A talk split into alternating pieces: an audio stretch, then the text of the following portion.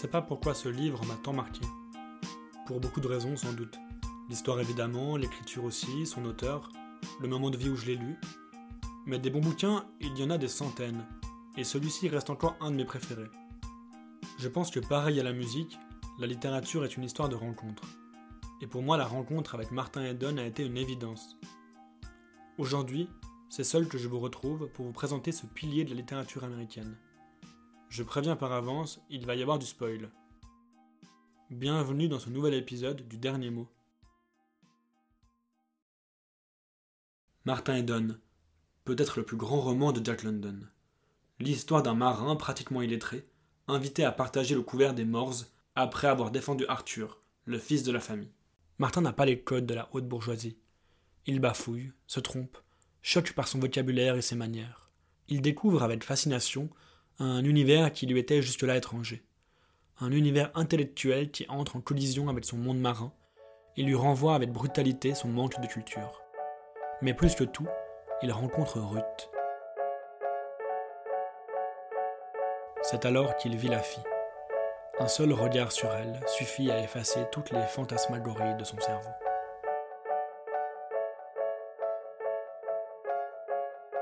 Est-ce ce monde de lettres et de sciences ou Ruth qui l'émerveilla le plus Difficile à dire.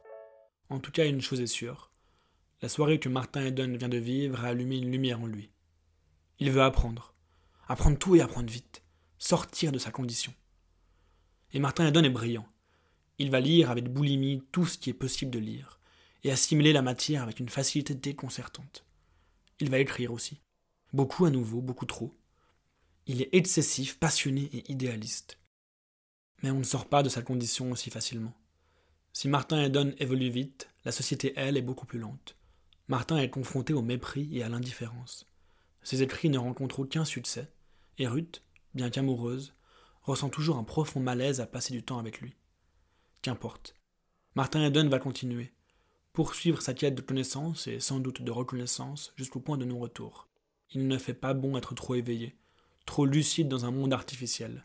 Ses écrits vont finalement rencontrer le succès, sa plume va être saluée par la critique, et Martin Eden va sombrer dans la mélancolie et le cynisme. Il n'appartient plus à aucun monde désormais, et l'issue est inévitable.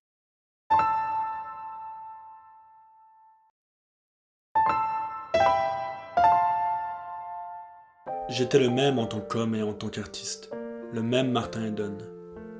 Voilà la question que je ne cesse de me poser, pas à votre sujet en particulier, au sujet de tout le monde. Vous voyez bien que je n'ai pas changé, même si par moments, en voyant la soudaine remontée de ma côte, j'en viens à me poser la question. J'ai la même chair sur les os, les mêmes doigts, les mêmes orteils. Je suis le même. Je n'ai développé aucune qualité nouvelle. Mon cerveau est le même vieux cerveau. Mes conceptions littéraires et philosophiques n'ont pas évolué. Je n'ai pas plus de valeur aujourd'hui que lorsque personne ne voulait de moi. Et cependant, c'est étrange, tout le monde semble me vouloir du bien aujourd'hui. Pourquoi?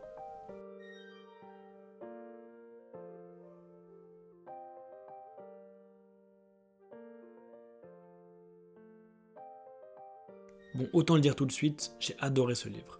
Je l'ai découvert il y a trois ans environ grâce à l'adaptation cinématographique qui en a été faite par Pietro Marcello. Et je suis resté sidéré pendant plusieurs longues minutes après avoir tourné la dernière page.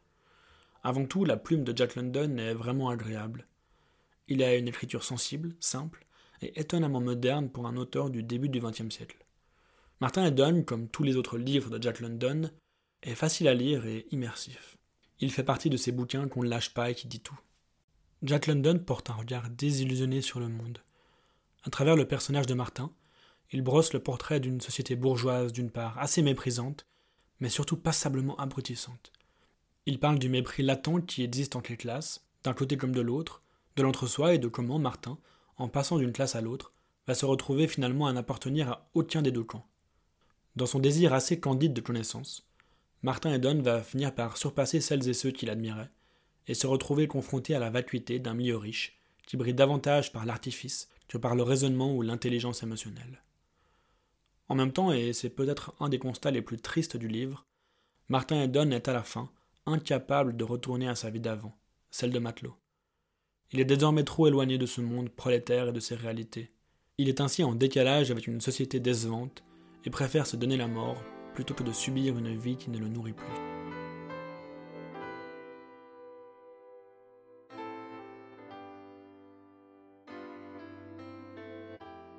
Alors est-ce que Martin Eden est une autobiographie? Il semblerait que non, Jack London a du moins toujours défendu le contraire. Pourtant les similitudes entre l'auteur et son personnage sont troublantes. Jack London naît en 1876 près de San Francisco. Il grandit dans une famille pauvre et commence à travailler à l'usine dès l'âge de 13 ans. En quête constante de liberté, il achète son premier bateau à 14 ans et quelques années plus tard, il rejoint une goélette direction le Japon pour chasser le phoque. Il vivra ses premières expériences de mousse qui lui inspireront une nouvelle. Plus de doute pour le jeune homme, sa vie sera désormais dictée par le voyage et son amour boulimique de l'écriture. À 21 ans, il participera comme cent mille autres hommes à la ruée vers l'or. Il reviendra aussi pauvre qu'à son départ, mais à la tête remplie d'histoire. Sa carrière d'écrivain pourra dès lors véritablement commencer. Un destin qui nous rappelle à bien des égards celui de son personnage emblématique. Pareil à Martin Eden, Jack London cherchera à sortir de sa condition d'ouvrier. Pareil à Martin Eden, il va écrire et écrire encore en essuyant les refus quand il proposera ses textes à des journaux. Pareil à Martin Eden, il finira par rencontrer un succès fulgurant, et surtout, pareil à Martin Eden, il connaîtra un destin funeste. Il pourrait être mort de la prise excessive de médicaments, même si les experts pensent aujourd'hui qu'il serait décédé des suites d'une infection du sang, Suicide ou non, libre à chacune et à chacun de se faire son propre avis. L'auteur de L'appel de la forêt et de Cro-Blanc écrira son roman en s'amusant à créer la confusion entre lui et son personnage. Et comme tout bon artiste, il ira jusqu'au bout de son art, laissant en suspens la question avait-il anticipé sa mort? Comme dira Francis Lacassin dans la préface du livre, Jack London n'était pas Martin Eden, mais il le devint.